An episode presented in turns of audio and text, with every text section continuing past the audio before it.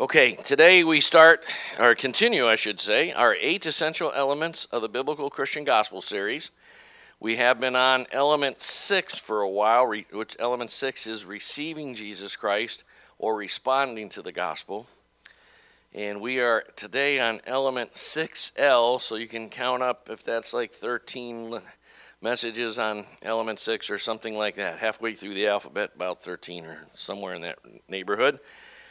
And uh, this particular one is on the words reconcile or reconciliation, and that uh, and that the concept of reconciliation must of necessity mean you're redefining all relationships in life.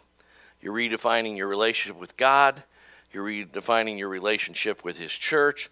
You're redefining your relationships with your natural family and you're bringing those under the lordship of Christ and the direct teaching of Scripture, which is contrary to what Bible believing Christianity is teaching today. Bible believing Christianity has this hierarchy of uh, God, and then your natural family, and then uh, then your nation, and you know your patriotism to America, and your loyal to the loyalty to the Antichrist state, and uh, and then somewhere you work into later down the road, uh, maybe after your job and uh, so forth, you you think about your relationship to His church.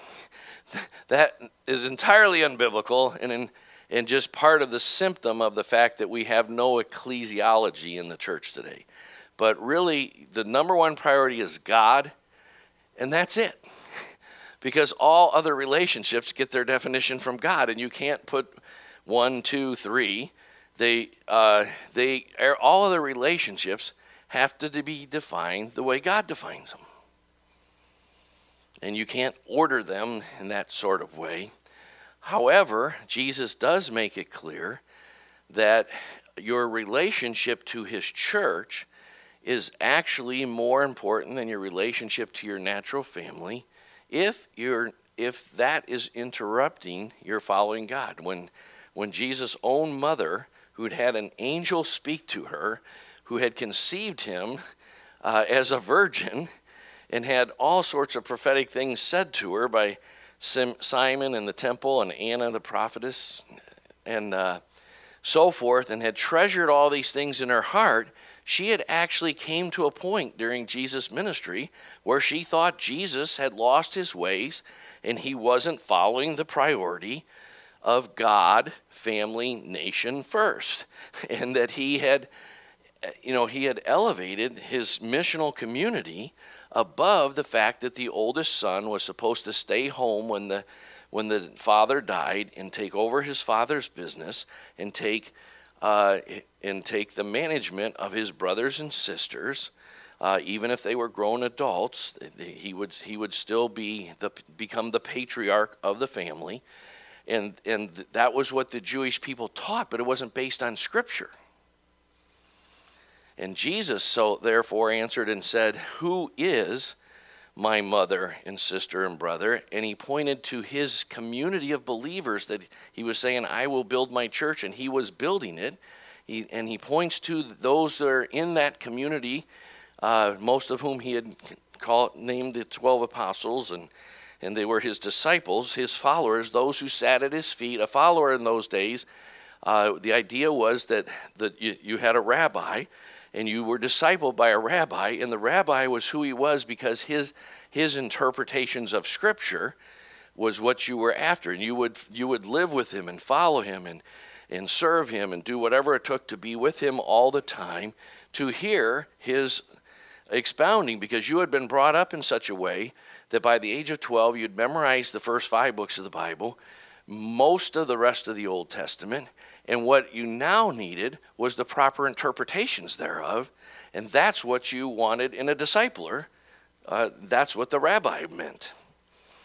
And, uh, and you, uh, that's why when Jesus taught the Sermon on the Mount, at the end it says they, they were amazed because he was teaching them as one having authority not as their scribes and Pharisees.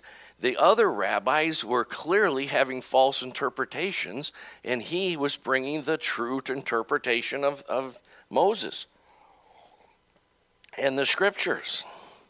And they, they, his teaching was so clear that they knew ah, we finally have someone who actually knows what it really means and is actually representing God the Father's spirit, attitudes, teachings, uh, and is actually giving us orthodox ideas that will lead to an orthopraxy, an, an orthodox practice of life.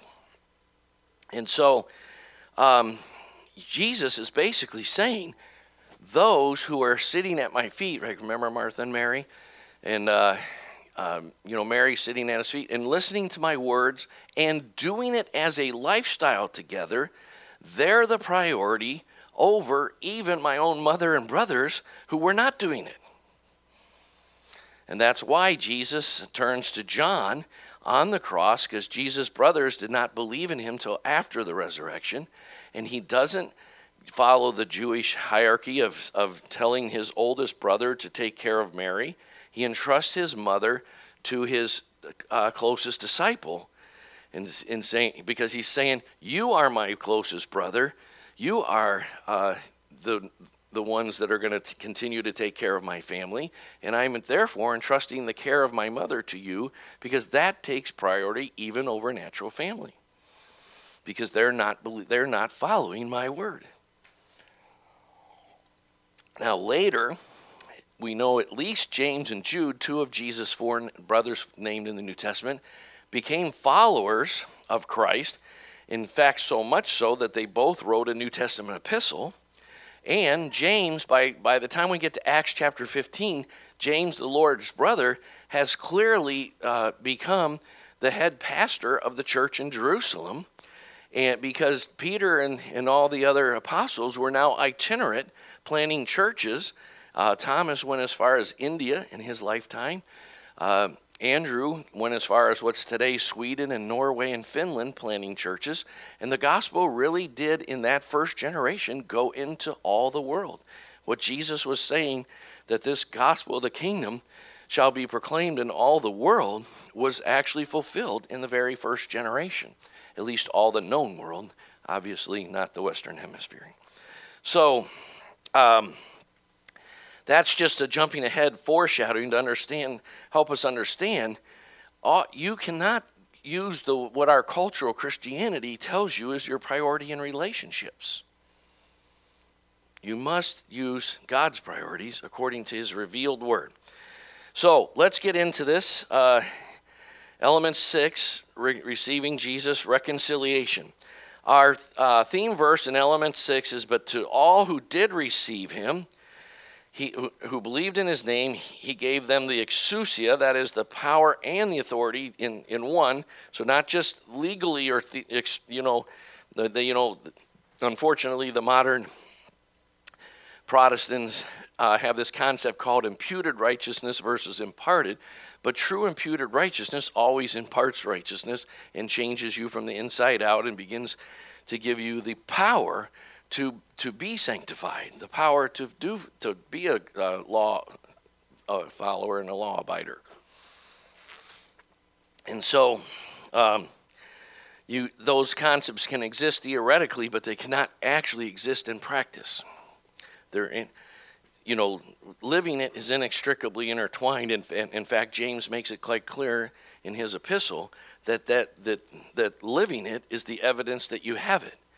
You know, when I uh, deal with someone who has the same problem consistently or whatever, like they won't get along with God or they won't uh, take the proper steps to start overcoming some uh, addictive behavior in their life or uh, or whatever and so forth, you begin to understand there's th- that's the symptom of the problem. The r- real problem being the relationship with God at its root. And so that's that's huge. You need you need to always understand that. What we do in the church today is what a lot of people call moralizing or moralistic therapeutic deism. We preach to the symptoms and we tell people to change their symptomatic behaviors without changing the root of the tree. And uh, that's what we're trying to get after in this whole uh, long series that we're now on. I believe this is if I if that count at the top is right, because I always worry if I forgot to change it one week. But uh, I think we're on our 61st message.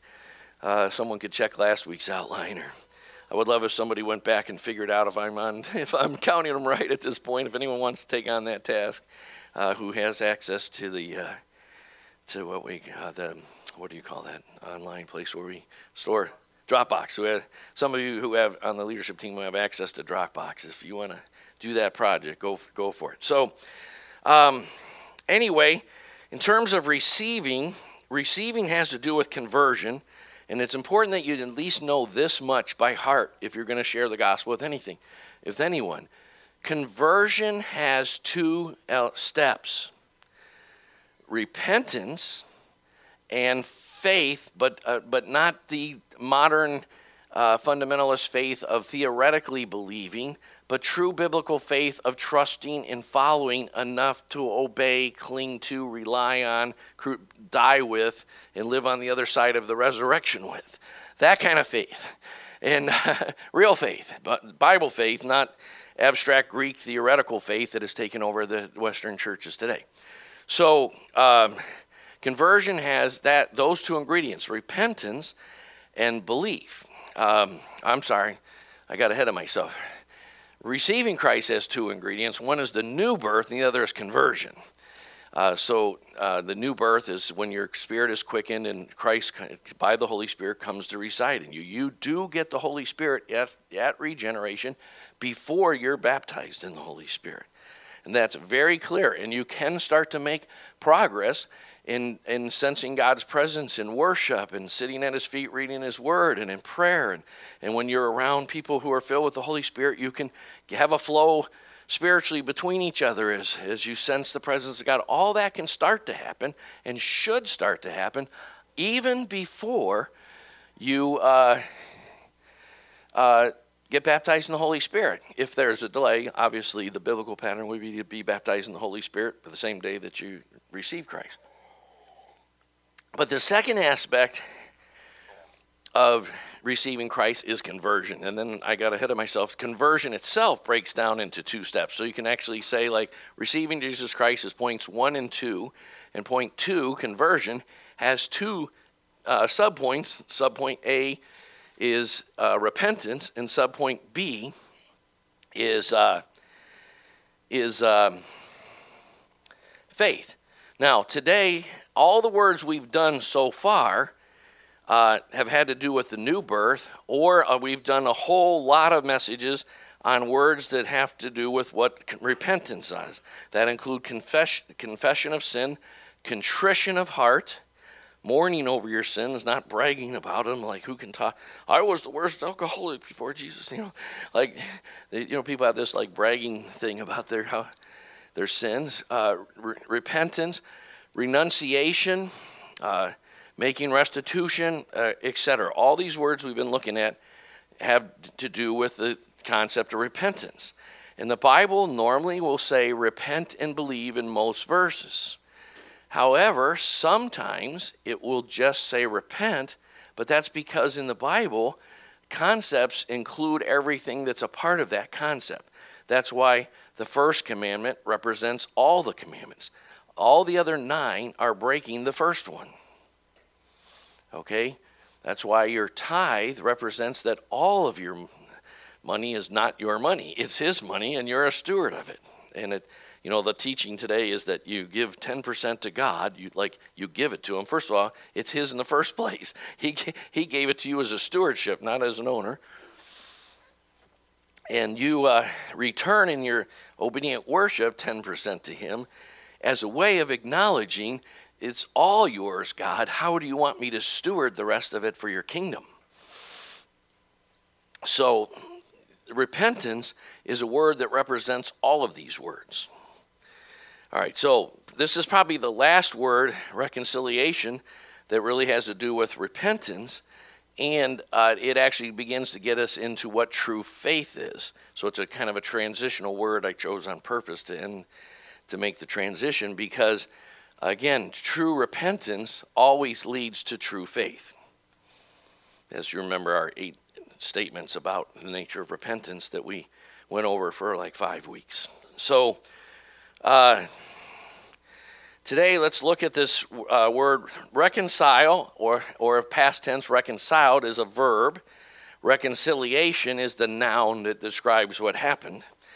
And I want to start with uh, three different translations of Amos 3 3, uh, a very difficult verse to translate. And, uh, and actually, I don't even, in a very rare situation, I don't even like the New American Standard or ESV's translation of it. But uh, the New King James Version, I think, has one of the best translations of it. Can two walk together? That's action. Uh, it's not theoretical. Can two walk together unless they agreed? And it's a covenant term. It's like unless they have a covenant with worked out boundaries and definitions and so forth. You know, I'm always saying define the relationship. So, can um, the complete Jewish Bible says, do two people travel together without having so agreed? You know, it's kind of hard to. Uh, to travel together if you're not even in agreement about where you're going, let alone how you're supposed to get there.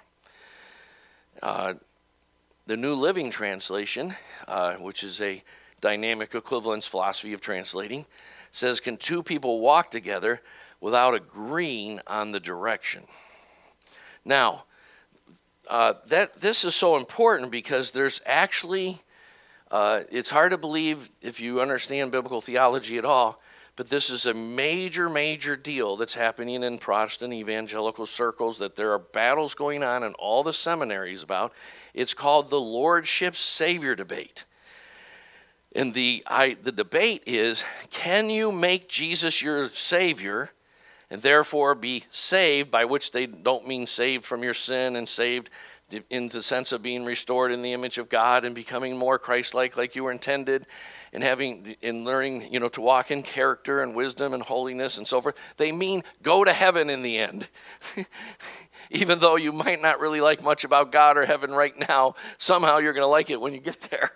And uh, you know, uh, and of course, so they've they've truncated the definition of salvation to be to being saved from hell and into heaven instead of saved from sin and all the consequences and ramifications of the fall of man and restored into the, the image of Christ that you were always intended to be, walking in his supernatural power with his supernatural wisdom, doing his supernatural mission by the power of his resurrection and his Holy Spirit. That's what biblical salvation means. And, uh, you know, so they've turned it into can you say, Jesus, I want you to be my Savior, which, which we can mean, I don't really want to do what you want to do, and I don't want to be with your people, and I don't want to seek you that much, and I certainly don't want to spend time alone with you, and I, and I don't really want to conform my life and grow up the way you want me to. And, but by God, when I die, I want to be saved from hellfire.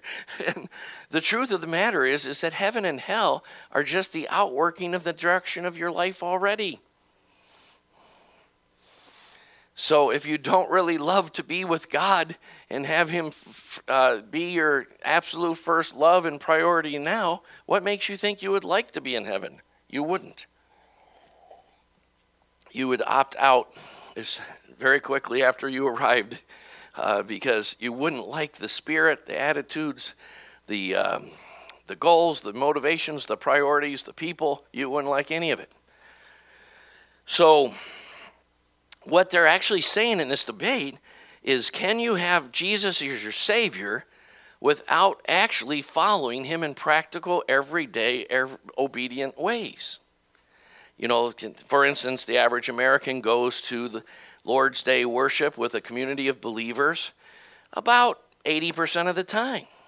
But they're not going to let it interrupt their little league games or their softball team or their family vacations or whatever. They're not going to you know, maybe cut their vacation day uh, short a little bit on Saturday, or, you know, use it to do like research in the history of the church and so forth. Like if you're going to be on, if you're going to be out of Dayton on a on the Lord's Day, well, you know, before you even go on the trip, research the churches in the area. And, uh, and you know think about your theological studies and like you know I think I'm going to visit this kind of church and be a part of their worship that Lord's Day so that I can kind of understand what God did in this move of God in the 17th century and that this is the you know the residue of or the residual ramifications of now and so forth. So but my God, don't don't miss on the Lord's day unless you're dead. So um, you know, so the idea is can I make Jesus my fire insurance, but not actually become his all out follower?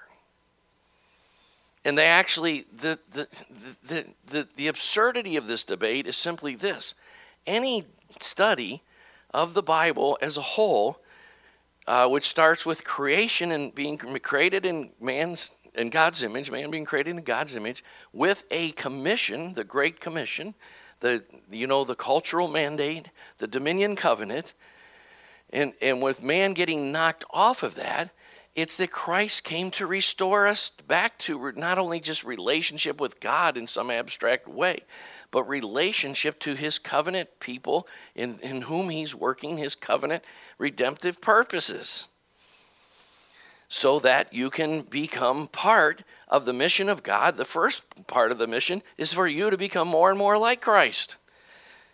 And therefore, because every seed brings forth after its own kind, how you manage your finances will have a lot to do with how you can disciple someone.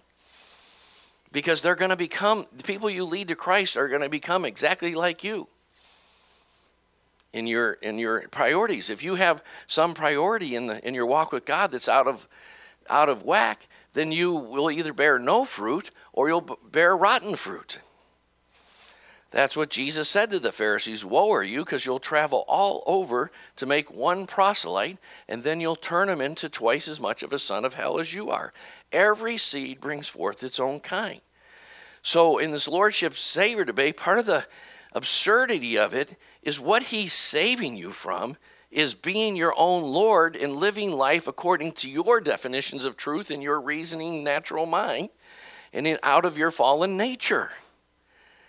And you ultimately being uh, the arbitrator of, you know, like I, I work with people all the time who have accepted some psychologist definition of their emotional stability or not.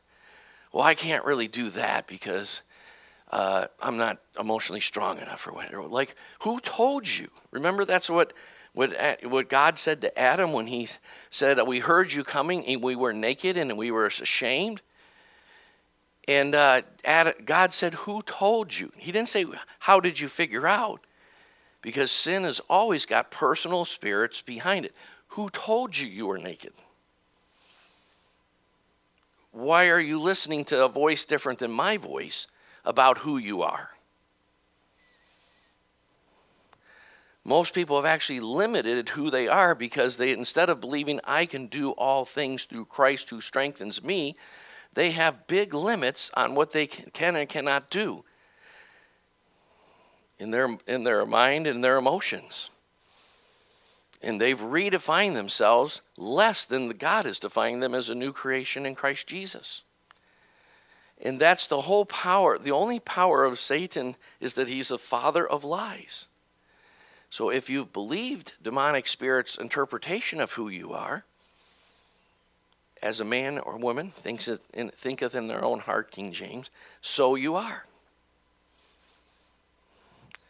If you really understand, I can do all things. When you're recreated in Christ, you're meant to be, by the power of the Holy Spirit, a superhuman.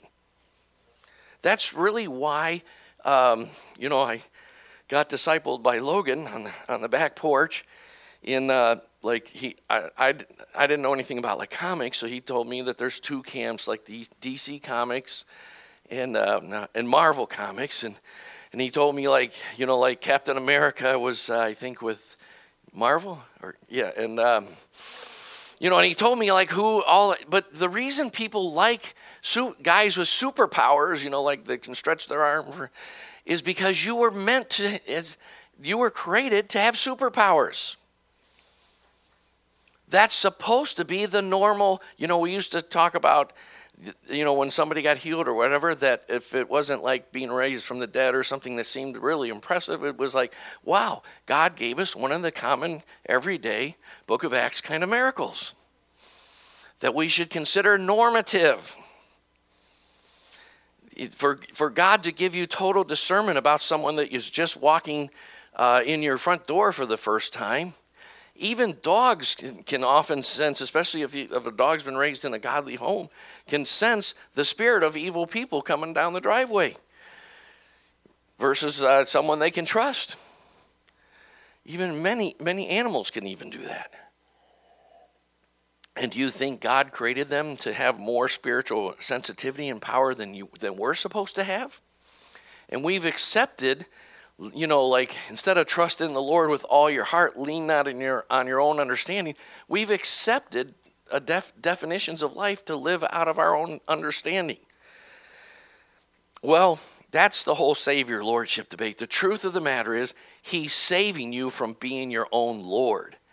So it's an absurd debate, it's an absurd question, and it's actually just one symptom of how incredibly far off base Bible believing Christianity in our day is. It is a worse situation than what led to the Reformation. We need a restoration of the church that needs to be a bigger move of God worldwide, sustained over two or three centuries than what the Reformation brought, by far. Because so called Bible believing Christianity has bought into all kinds of paradigms of interpreting the Bible that has very little to do with God in the Bible. Including the fact that this debate even exists is, is more just a symptom of the problem.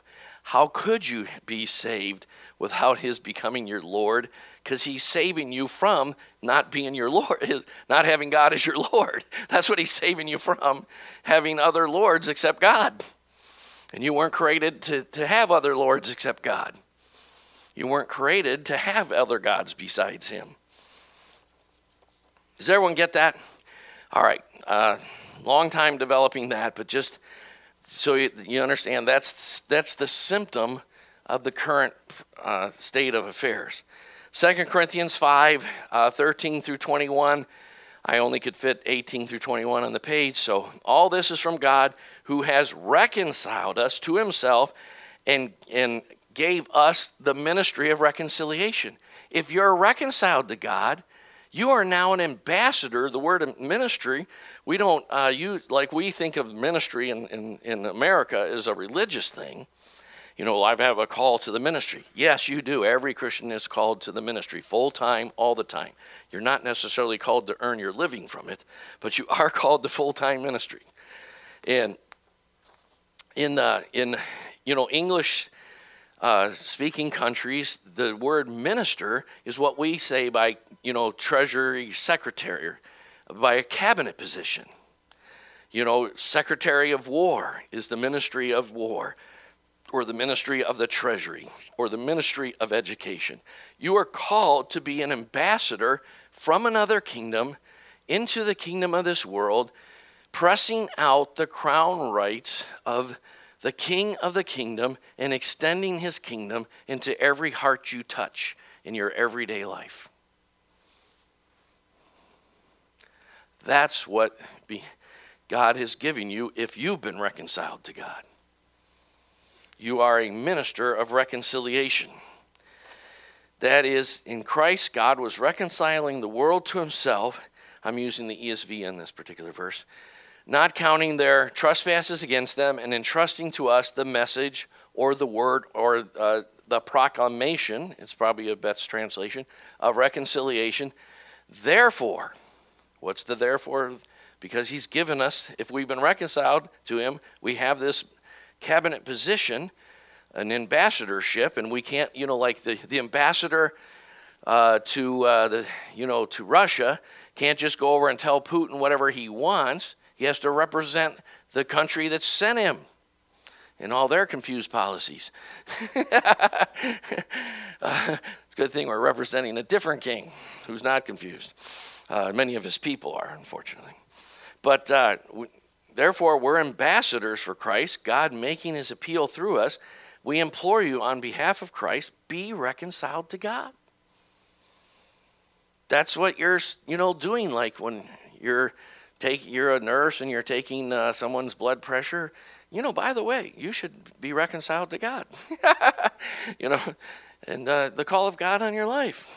Uh, for our sake, he made him to be sin, that is uh, ontology, to be like he became sin, who never experienced any sin, so that in him we might become the righteousness of God. He took all his the sin, uh, the power of sin, not just individual sins, but the entire power of sin came on, and Isaiah says his soul became sin. And for a brief cosmic moment when he cried out, My God, my God, why hast thou forsaken me? The impossible that is only possible with God, the Father, Son, and Holy Spirit were broken in fellowship for a cosmic incident because the Father and the Holy Spirit could not look upon uh, sin. And he was spiritually dead and physically died as a result. Because spiritual death always works its way out into physical death eventually. Uh, in this case, right away. Um, now, the word reconciled means to change, exchange for an equivalent value. That's why we have so many songs about the cross. I will not forget the cross. You know, uh, because he paid a debt I could not pay. What God did was he actually took for reconciliation. You know, you have to reconcile your checking account every month. You know, the amount that's actually in there has to agree with what the bank says it's in there, what's in your register. You know, that you're reconciling your records, you know, right? And uh, so forth. Uh, you know, again, to, to, to return to favor, to be reconciled, to receive into favor, to exchange. But the exchange has to be of like value. You know, I have often, I like to have fun with uh, the waitresses, and then I always, because I do, I always uh, surprise them and tip usually at least 50%. A lot of times I'll tip 100%, you know, so that after we leave, they're like, oh man, that guy was joking with me and stuff, but, but at least he, you know, at least he gave me a $10 tip, you know, uh, but I, you know, I, you know, I'll say stuff like, you know, like, uh, would would you give me a twenty for these two fives? you know, and uh, you know they never fall for it. You know they laugh and I laugh, but no one's ever gone. Sure, I'll give you a twenty for these for those two fives. you know, uh, because it's not an equal. It's not an equal reconciliation, right? So the beauty of Christianity was that He took our our all of our sin nature as well as our individual sins of the whole human race on himself in such a way that he's accepting the offer of your entire life because you can't have any you know the idea that you can pray a sinner's prayer and and continue to be no you have to you have to say like lord my this is um, you have to exchange your life for his life. Because there's no covenant in effect without the shedding of blood, in other words, without the giving of the whole life. So if he doesn't have your whole life, he then, then, then you're not reconciled. But if you begin to understand the depth of our sin and our depravity, the fact that he's worked out a way to take our life as a substitution for his, is what we that's why it says in ephesians 2 that for the ages to come will uh, praise the unfathomable greatness of his grace. If you have any glimpse into how fallen you are from some distance and see the tip of the iceberg of it you you you can't like you just can't imagine like he's taking me just like all i have to give is my life and he's taking that as as balancing the books and he's giving me his life and living now going to live his life through me? That's reconciliation. I'm now walking in agreement with his spirit his ways according to his word with his people doing his covenant purposes which he does in his churches. And that's why he gives them elders and, and direction and scripture and so forth because it's a community of people living under his lordship reconciled to him they're the community of the reconciled. And somehow he's counting that as balanced books. And that's amazing grace. You wouldn't, like, you don't even want to know. like, like, like, you know, you start thinking about your sinfulness. Like, how could, how could he even, you know, we're, we're not talking that we're able to bring 10 cents on the dollar. You know, we're not able to bring a penny on the dollar. We're actually eh, bringing negative numbers on the dollar. So that is reconciliation, and that is by his sovereign choice, and that's called grace. Romans 5 8 through 10, God demonstrates. Like, see, no, nothing that's not demonstrated is actually real in, the, in biblical thinking. Okay? So you can't be theoretically saved because you prayed a sinner's prayer, but, but your life is still just as, as messed up as it was. he demonstrates his own love toward us. And you know, there there comes a time in the marriage when you know the husband says, "I love you so much," and she says, "Like, if you do, you know, why don't you get a job? why don't you quit gambling away the family money? Why don't you quit spending it on drugs? Why don't you, uh, you know, ever buy me flowers? Because it's just a Wednesday, or some random thing. I, lo- I love buying my wife flowers for random occasions that are no occasion at all. I never even get Valentine's Day or anything. I just skip it. but then she'll get flowers because it's Tuesday. now that I have Stephen, I can do it more often because I send him to get. The, I, I, I send them to get. Don't forget while you're out running errands for the church to pick up my wife a bouquet of flowers. and uh, when you're done arranging them in the vase, bring them up to my study so I can see how you did. really, that happens in our house. Uh, so, uh, God demonstrates his love. More than that, now being justified by his blood, we shall be saved from the wrath of God through him. For if while we were sinners, we were reconciled to God through the death of his Son, much more, having been reconciled, we shall be saved by his life.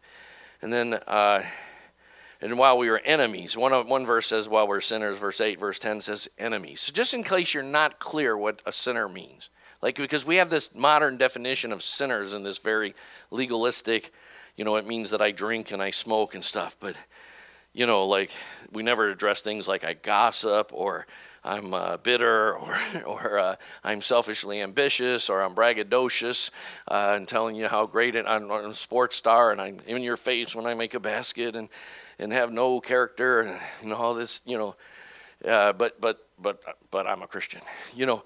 Sin is is is hateful to God sinners are are saying I'm an enemy to God in their heart they're against him and his purpose so, how much more if those who've been reconciled to him be saved by his life? Let's hope I can get a little bit into this message. I did jump ahead and do part B a little bit at the beginning. So, therefore, remember, this is so important. In fact, I'm just going to spend the rest of the time on these verses. Um, because, you know, even yesterday, I was with these Christians that I grew up in the Lord with. I was at a funeral for a, a guy, brother in the Lord, that Catherine and I grew up in the Lord with. And uh, you know, I'm talking to guys and I'm explaining what we're doing here in Dayton, and you know why we're uh, pursuing a, uh, you know, a diverse church of not just Black American, but uh, Africans and and Singaporeans and Indians and Chinese and you know what ha- what have you, is is because of this these verses. Now, hopefully, all of you almost know Ephesians chapter 2, 1 through 10 by heart. It's like the most preached uh, portion of Scripture in all of evangelicalism. You were dead in your trespasses and sins, and, you know, He made you alive in Christ and so forth. And uh, you walked according to the three enemies the prince of the power of the air, and the spirit that's working in the sons of disobedience, the, you know, the flesh, the devil, and the world and by grace you've been saved, and so forth. That is always preached in just individualistic me and God terms. But remember, the paragraphs in the Bible were added later by, uh, by translators, and, the, and so was the numbering in the chapters, so that we could, uh, you know, so that we could. Uh, um, you know, so that we could understand where we're at and so forth. But Ephesians 2 11 through 16 is a continuation of Ephesians 2 1 through 10. It's the same thought continuing. So, therefore, because of all he said about being saved by grace through faith and created for his workmanship, as a result of this, remember that the, that's what the therefore is there for. That at one time you were, you Gentiles in the flesh, uh, called the uncircumcision and so forth, remember that you were separated from Christ, which of necessity means alienated from the commonwealth of Israel. This whole modern idea that that the things that apply to Israel don't apply to the church and stuff that's called dispensationalism is a heresy that's a, that is incredibly absurd and it's destroying Christianity. It's, and I'm not overstating the case. It is the enemy of God, the whole teaching of it. And there's lots of people who love God that are sitting under that teaching, having their Christian life wasted by it alienated from the commonwealth of Israel, and strangers to the covenants of promise, having no hope and without God in the world. But now in Christ Jesus, you who were far off have been brought near by the blood of Christ. For he himself is our peace, who has made us to uh, both, uh, where was I? Who has made us both one and has broken down in his flesh the dividing wall of hostility by abolishing the law of commandments expressed in ordinances, that he might create in himself one new man, place of two, so making peace, and might reconcile us both to God in one body through the cross, thereby killing the hostility. And I, even though I'm sure you're tired of me preaching on this, I was preaching on it yesterday to a bunch of people that were scratching their head and go, Really? Is that important? Yes. It is the number one black mark that our bad theology, everything that, that we're our anti supernatural and lack of power of the Spirit, all of it is less important than the fact that we have segregated churches all through this whole country. We have separate Kenyan churches, Korean churches, Rwandan churches, black American churches, white American church, white American rich churches, white American poor churches.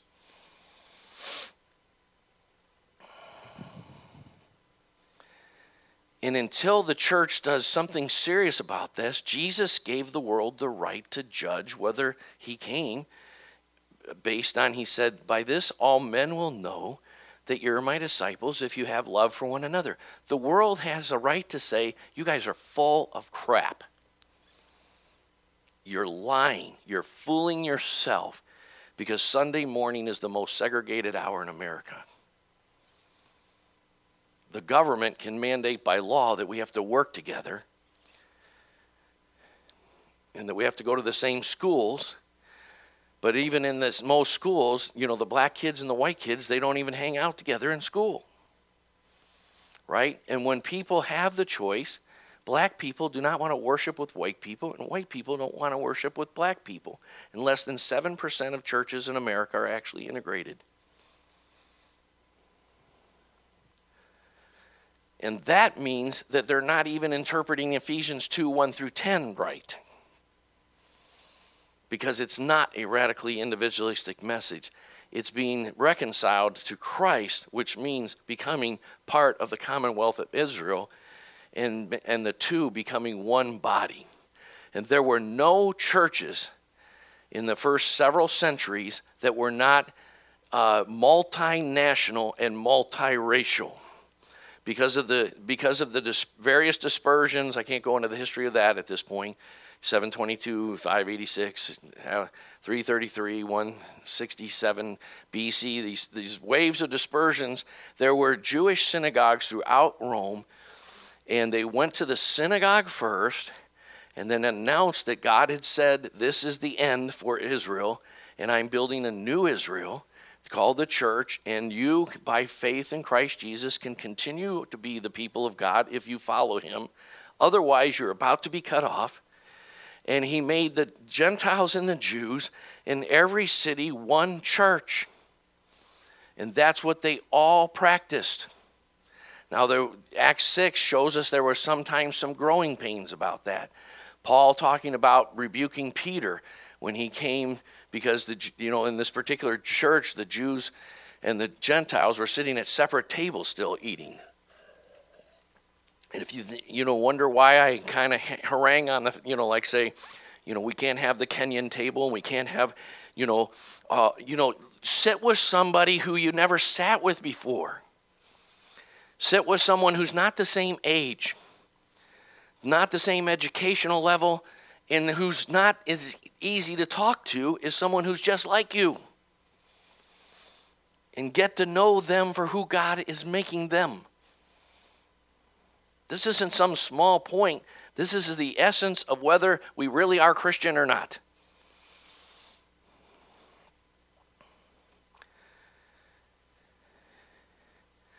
You know, they actually, if you've heard of the genocide that happened in Rwanda in the 1990s, up until then, all Christian literature used Rwanda as the example of what how discipleship works. And it was considered the most Christianized nation in Africa. But when push came to shove, the bottom line was they identified with their tribe of origin more than they identified with Christ's church, and they killed the brothers and sisters who that who were supposed to be worshiping in the you know churches on the same block, but were divi- but their churches were divided by tribes. And there are actually whole books out there trying to say what happened what, what happened because we thought Rwanda was so Christianized, and it clearly wasn't.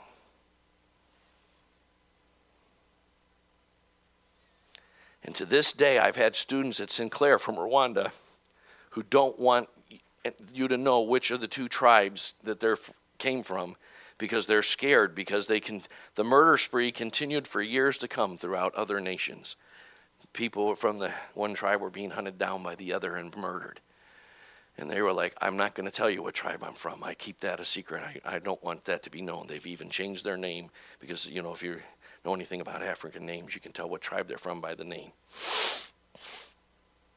So I'm going to end with that because I need you to understand that's what it means to be reconciled. It means that you don't just have over for dinner people who don't have bed bugs or people who don't have leprosy, people uh, you, you invite over for dinner people who could never invite you back.